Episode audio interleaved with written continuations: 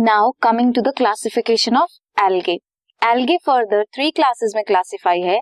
कौन कौन सी? क्लोरोफाइसिए जिसे ग्रीन एल्गे भी बोलते हैं. फियोफाइसिए जिसे ब्राउन एल्गे बोलते हैं. एंड रोडोफाइसिए जिसे रेड एल्गे बोलते हैं.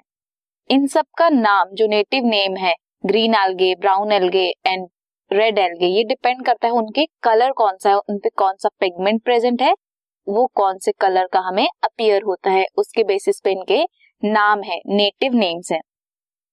क्लोरोफाइसिया की सबसे पहले बात करते हैं, जिन्हें ग्रीन एल्गेज बोलते हैं। प्लांट बॉडी है उनकी यूनिसेल्युलर कॉलोनियल या फिर फिलामेंटस क्लोरोप्लास्ट प्रेजेंट है डिफरेंट शेप्स के। और क्लोरोफास्ट प्लास्ट क्या बियर करते हैं?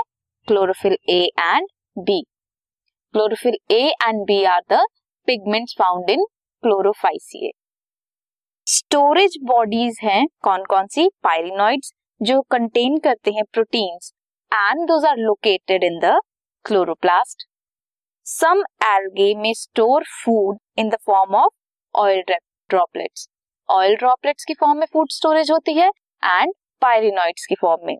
सेल वॉल की अगर बात करें then cell wall is rigid inner layer जो है that is made up of cellulose and outer layer is made up of pectose you can say examples हैं वॉलवॉक्स क्लेमाइडोमोनास एंड कारा अगर हम reproduction की बात करें क्लोरोफाइसी में reproduction कैसी होती है?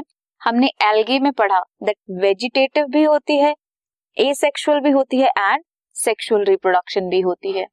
वेजिटेटिव होती है फ्रेगमेंटेशन या फिर फॉर्मेशन होती है स्पोर्स की। ए सेक्शुअल रिप्रोडक्शन की अगर हम बात करें देन जू स्पोर्स के थ्रू होती है। फ्लैजिलेटेड जू स्पोर्स प्रोड्यूस होते हैं स्पोरांजिया में। उनके थ्रू ए सेक्शुअल रिप्रोडक्शन होती है। सेक्सुअल रिप्रोडक्शन आइसोगैमस हो सकती है एनाइसोगैमस हो सकती है या फिर ऊगैमस हो सकती है। Depending upon the size and morphology कैसे दिखते हैं अपियरेंस ऑफ़ गैमेट्स एग्ज़ाम्पल है Chlamydomonas Volvox Ulothrix Spirogyra and Chara. ये किसके एग्जाम्पल्स हैं? ग्रीन एल्गी के। Now will study brown algae and red algae in detail